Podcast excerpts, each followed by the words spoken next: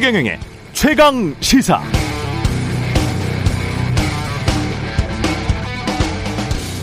네, 출입 기자들 코로나 감염으로 인해 중단됐던 대통령의 약식 회견이 하루 만에 재개됐다는 소식이 있었습니다. 대통령이 기자들 이렇게 자주 만나서 현안에 대해서 솔직하게 이야기하는 것, 저는 기본적으로 찬성합니다. 다만 모든 건 때가 있는 것이고 무엇보다 진실해야 합니다. 성경에도 나온 것처럼 뭔가를 찢어야 할 때도 있지만 찢어 놓은 것들을 봉합해야 할 때도 있고요. 침묵을 지켜야 할 때도 있지만 말해야 할 때도 있습니다. 맹자도 그렇게 말했습니다. 선비가 말해서는 안 될 때 말하는 것은 말로 무언가를 취하려는 것이다. 말해야 할 때 말하지 않는 것은 말하지 않음으로써 낚으려는 것이다. 동서양의 격언 모두 말하고 침묵할 때, 때, 시점이 중요하다는 것이고, 특히 맹자는 선비라면 말할 때와 침묵할 때를 잘 분별하면서도 말할 때도 침묵할 때도 진실, 진리, 대의, 명분 속에서 하라고 가르쳤네요. 전 정권에서 지명된 사람 중 이렇게 훌륭한 사람을 봤나? 우리 법무부 장관이 잘했을 것. 대통령을 처음 해보는 거라. 지금 전 세계적으로 고금리 정책을 쓰고 있어서 근본적으로 대처할 방도는 없다. 윤석열 대통령의 약식 기자회견에 말하기는 맹자가 말한 선비의 말하기일까요?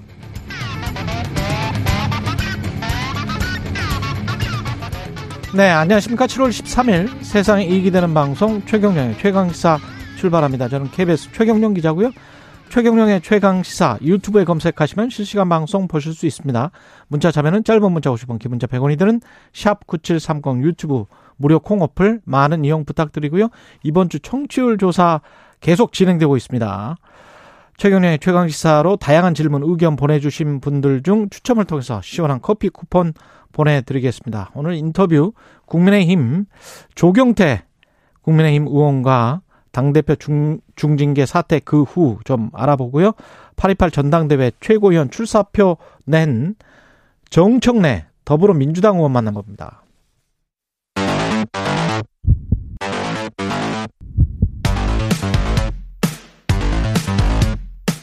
오늘 아침 가장 뜨거운 뉴스 뉴스 unboxing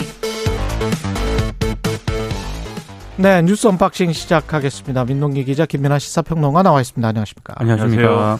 코로나 신규 확진자가 3만 명대를 돌파했군요. 심상치가 좀 않은 것 같습니다. 일단 어제 9시 오후 9시 기준으로 코로나19 신규 확진자가 3만 8천 명을 넘어섰거든요. 예.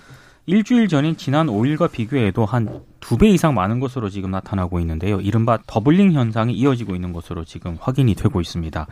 실제 코로나19 주간 위험도가 8주 만에 낮음 단계에서 중간 단계로 올라갔거든요.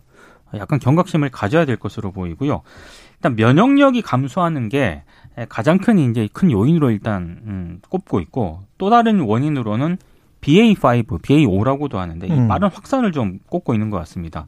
오미크론 변이의 하위 변이 가운데 하나인데 델타 변이에 비해서 오미크론이 전파력이 굉장히 높았잖아요. 예. 근데 이 오미크론보다 더 전파력이 센 것으로 알려져 있기 때문에 에, 이런 이유 때문인지 모르겠습니다만 국내에서 코로나에 걸렸다가 다시 걸리는 재감염 사례도 최근 늘어나고 있는 추세입니다.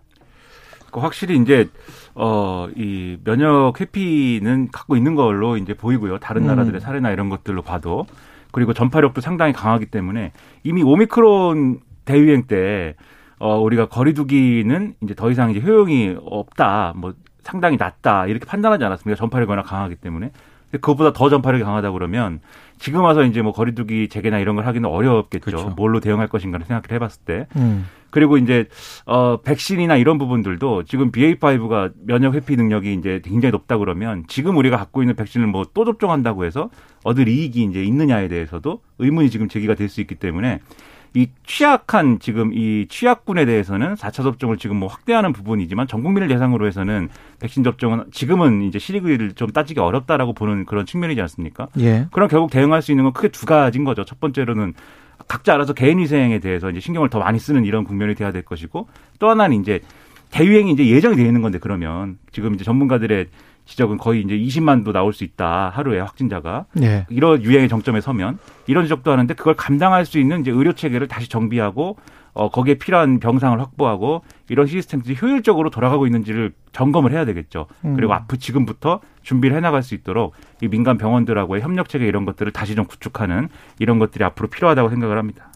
지금 유럽에서 다시 BA5가 시작된 걸로 보이고 이게 어떤 나라도 지금 전 세계 선진국 어떤 나라도 다시 거리두기를 해야 되지 않을까 그런 이야기를 하는 나라는 없는 상황이잖아요. 그렇죠. 그렇죠. 예, 돈은 이미 다 풀었고 아, 자산 가격은 지금 폭락하는 상황에서 뭐 어떻게 해볼 수가 없습니다, 사실은. 네. 예, 중증화율이랄지 사망률이랄지 이런 것들만 좀 낮추는 노력. 그래서 EU에서는 60세 이상 4차 접종하기로 했고요. WHO도 전 세계 코로나 비상 사태가 아직 끝난 게 아니다. 사무총장의 이야기고 바이든 대통령도 코로나 아직 안 끝났다. 계속 이야기를 강조를 하고 있습니다. 증상을 보니까요. 일반적인 감기 증상하고 비슷하더라고요. BA5는. 콧물 흐르고 두통이 있고 근데 이게 폐 쪽으로 들어가서 막 숨쉬기 곤란하고 그다음에 이 우리가 미각이 잃는다 그랬잖아요. 네. 그렇죠. 예. 원래는 이제 그런 델, 뭐 거였죠. 이런 네. 것들이. 근데 네. 그거는 없더라고요. 그렇습니다. 예. 그래서 그런 그 증상의 차이가 있다. 그런 것들. 그다음에 너무 치명률이랑 이런 것들은 비슷한 것 같으니까요. 너무 또 패닉에 빠지실 필요는 없을 것 그렇죠. 같습니다. 지금까지는 예. 이제 말씀하신 대로 중증화율이나 치명률은 비슷한데 음. 또 일부 전망은 좀 더 낮아질 수도 있다. 아직까지 확인이 된 건 아니지만. 예. 전문가들 그 얘기를 하고 있기 때문에 예. 말씀하신 대로 너무 걱정할 필요까지는 없지만 예. 그래도 개인 위생이나 이런 것들은 잘 챙겨야 되겠습니다. 예, 지난번에 델타 오미크론 똑같이 너무 너무 걱정할 필요는 없습니다. 예. 지금 상황에서 우리가 할 수 있는 것만 최선을 다하면 되겠습니다. 윤석열 대통령 출근길 약식 회견 하루 만에 재개를 했습니다. 어제 예정에 없이 즉석에서 이루어진 것으로 일단 언론들이 보고 있습니다. 예. 기자들한테 먼저 인사를 했고요. 다만 좀 차이점은 평소보다 한 5m 정도 더 떨어져 가지고 어, 기자들이 이제 큰 소리로 질문을 하고 윤 대통령이 답을 하는 그런 상황이었는데 어제 두 가지 질문이 나왔거든요. 코로나 상황에 대한 질문하고 경제 위기 상황에 대한 그런 질문이 나왔는데 답변은 굉장히 원론적이었습니다. 근데 이제 관심은 왜 안 한다고 했다가 다시 재개를 했느냐 이건데 언론들 보도 내용을 보면 국정 지지율 하락 때문에 어, 그동안 또 도어 스태핑과 관련한 여러 또 발언 논란도 있었고 이런 것들 때문에 갑자기 중단한 것 아니냐 이런 좀 비판이 나오지 않았습니까? 예. 이 비판을 불식하려는 그런 의지가 있는 것으로 보인다라는 평가가 나오고 있고요. 실제로 뭐 어떤 언론 보도를 보니까 그 천공 스승이 있지 않습니까? 지난달에 예. 도어 스태핑 하지 말고 일주일에 한 번씩 기자회견 해라. 뭐 이런 방송을 또 했더라고요. 유튜브에. 그러니까 별 얘기가 다 나오다 보니까 갑자기 재개한 것 아니냐 이런 얘기까지 나왔습니다. 아, 일단 여권에서는 윤 대통령의 국민 소통 의지다 이렇게 좀 긍정적으로 평가를 한 반면에 민주당 같은 경우에는 워낙 비판이 나오니까 결정을 번복을 한 것이다라고 또 지적을 하고 있습니다. 근데 여권 일각에서도요.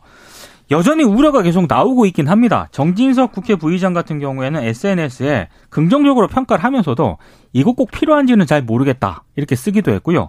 이진숙 전 대전 MPC 사장 있지 않습니까?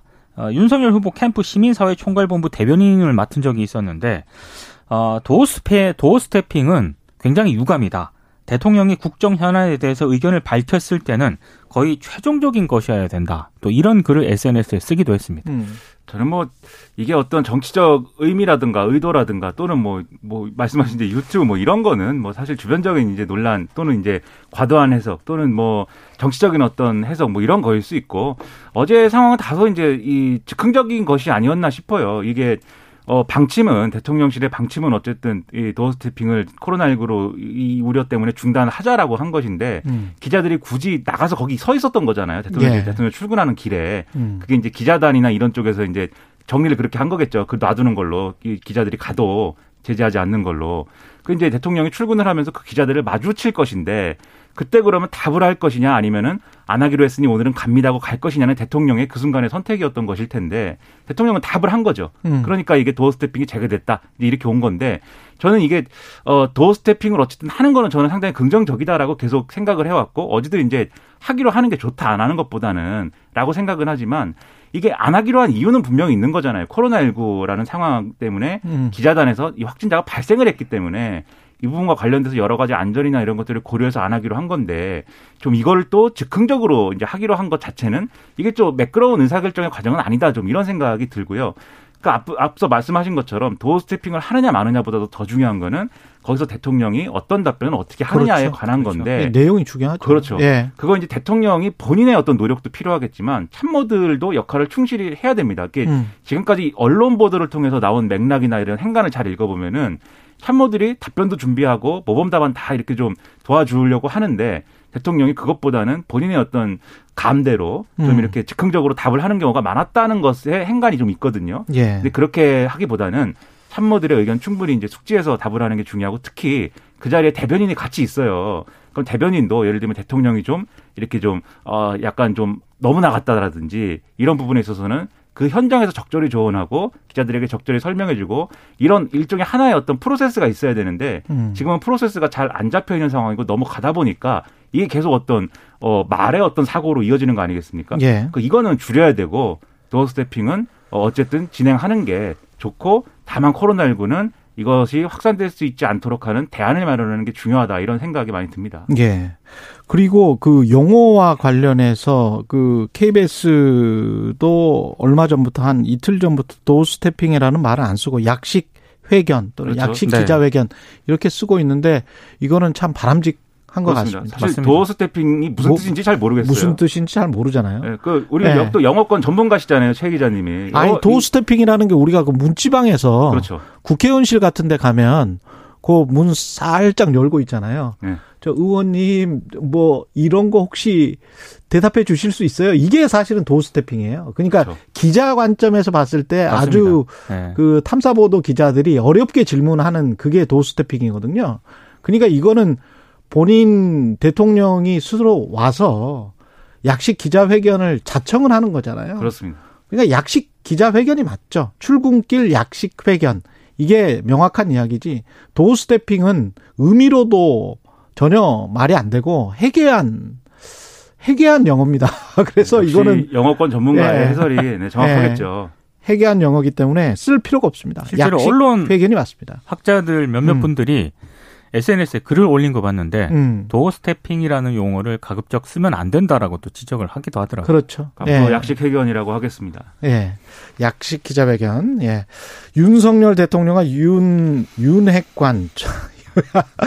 이것도 윤핵관도 지금 언론에서 계속 이렇게 부르니까 저도 계속 부를 수밖에 없는데 하여간 윤석열과 친해 친한 핵심 예, 관계자들 뭐 이런 말입니다. 예, 주말에 회견을 하고 만찬도 했다고 합니다. 그러니까 지난 10일입니다. 예. 권성동 지금 직무대행이죠.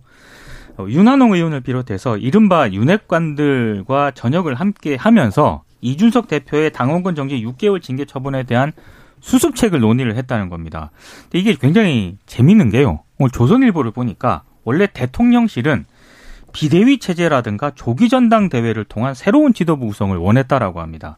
그러니까 직무대행 같은 경우에는 6개월 뒤에 이준석 대표가 복귀할 여지가 있기 때문에 그것보다는 뭐 비대위 체제로 가는 게 좋겠다라는 그런 거였는데 근데 권성동 직무대행이 윤 대통령과 만난 자리에서 지금 이준석 대표의 6개월 당원권 정지가 이른바 권위가 아니라 사고다. 그래서 직무대행 체제로 갖는 게 맞다. 이제 이런 의사를 전달을 했다는 거고요. 여기에 대해서 윤석열 대통령이 수긍한다는 뜻을 밝혔다라는 겁니다. 이후에 다 아시겠지만 그 다음 날인 11일 뭐 최고위 초재선 중진 모임을 거쳐서 의원총회에서 직무대행 체제를 추인을 받지 않았습니까?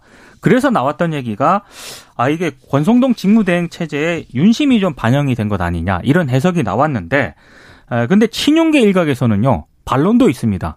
권성동 직무대행이 오히려 윤심을 이용했다 이런 비판인데 이게 왜냐하면 음. 그냥 윤 대통령은 그냥 당이 알아서 해라 이렇게 원론적으로 얘기를 했을 뿐인데 이거를 지금 마치 직무대행 체제에 윤심이 반영이 된 것처럼 권성동 어, 원내대표가 이용을 했다. 이제 이런 비판인 호가 겁니다. 호인가? 그러니까 이게 사실 어 이 초미의 관심사는 예를 예. 들면 국민의힘 내에서 권성동 원내대표가 이 당 대표는 지금 이제 사고 상태이고 그렇기 때문에 다- 내가 이제 직무대행을 하는 것이고 그리고 조기 전당대회는 불가능하다라는 설명을 할 때 반발하고 싶은 마음들을 다 갖고 있었을 거거든요. 당권자들도 그렇고 네. 친윤계 의원들도. 그런데 이 얘기가 나올 때 그런데 대통령에게도 이 내용을 보고했다 라는 설명이 곁들여지면은 그거는 반발한 성격의 것이 아니게 되는 거거든요. 자연스럽게 지금 상황에서는. 그 그래서 저도 이제 평론가의 입장에서 볼 때 권성동 원내대표가 저렇게 조기에 상황을 정리하면 좀 논란이 있을 것 같은데라고 생각했는데 별 논란 없이 그냥 쭉 지나와서 지금 끝나버렸습니다. 이 얘기가. 그렇죠. 예. 그러면 당연히 이제 아마 당내에서 국회의원들은 이 윤심에 대한 어떤 고려를 했을 텐데 근데 지나고 보니까 어 이게 권성동 원내대표가 윤석열 대통령을 만나서 어 이 윤석열 대통령의 윤심을 확인을 해가지고 했다기보다는 일종의 보고를 하고 그 보고에 대해서 보고의 근거가 또 당원 당규상 이렇습니다라고 하는 거면은 윤석열 대통령이 그런 거 신경 쓰지 말고 그냥 조기 전당대회 해 이럴 수가 없는 거잖아요. 그러니까 이 상황을 적절히 이용한 거 아니냐 이제 뒤늦게 이제 이런 얘기 나오는 건데 또 하나 이제 눈여겨 볼 만한 점이 이 만찬 자리에 이 일부 보도를 보면은 장재원 의원도 초청을 받았다라는 거거든요. 근데 선약을 이유로 해서 가지 않았다라는 거고 그 선약이라는 거는 부산시장이랑 밥 먹었다며요. 그렇죠. 예. 장재원 의원은 지역구가 부산이고 예. 부산시장하고 밥을 먹었다라는 거죠. 예. 근데 이게 또 상식적으로 생각을 해볼 때 대통령실에서 초청을 했는데 나는 부산시장을 만나야 되니까 안 갑니다.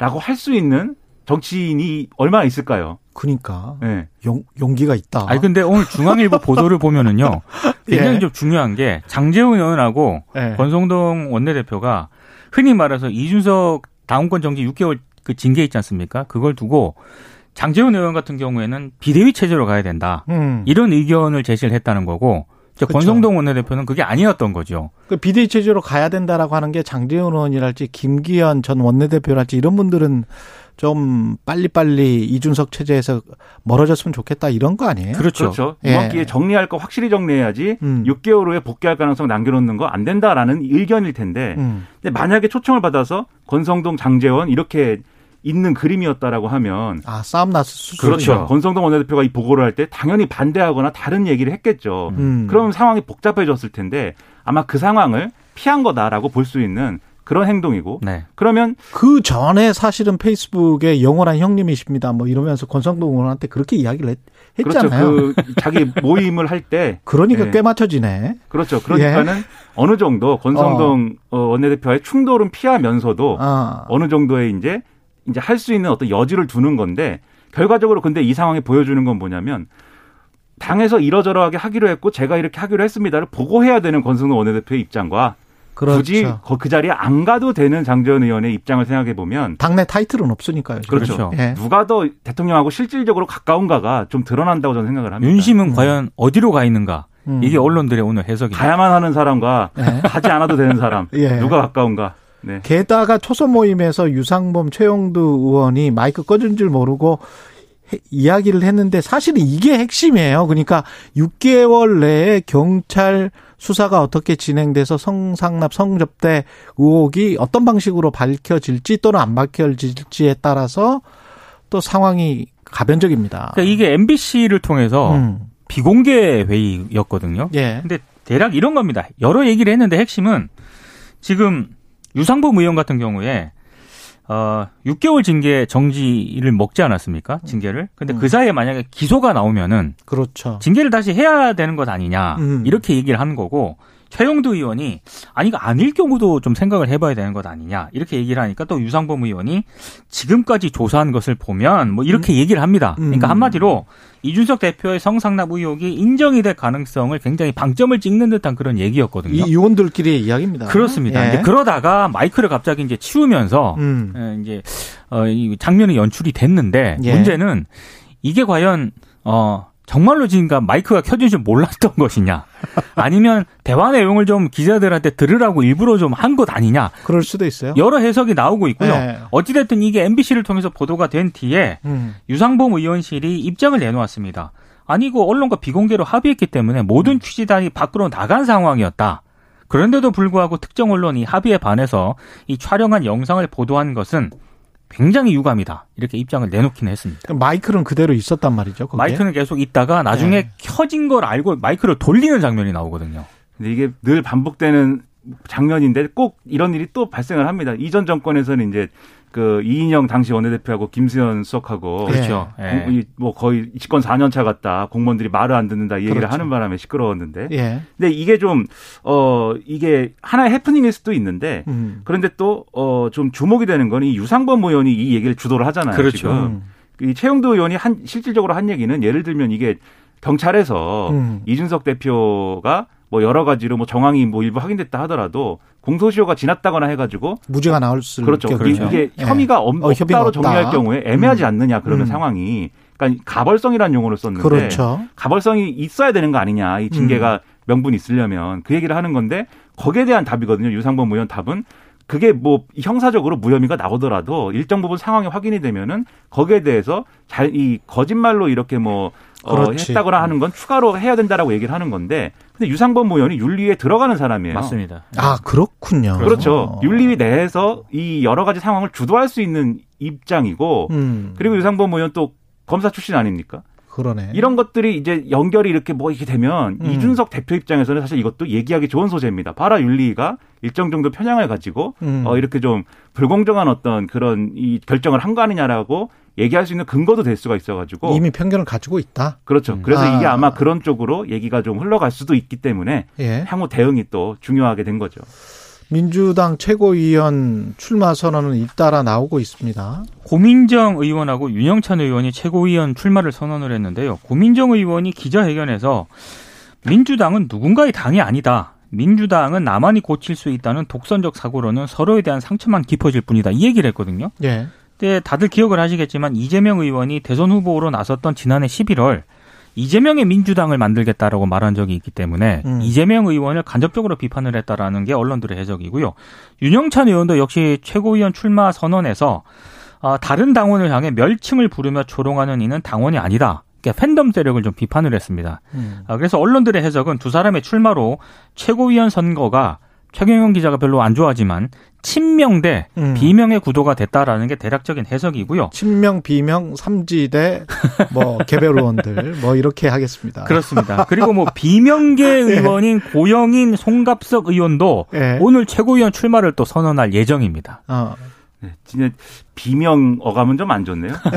비명을 치명, 반명?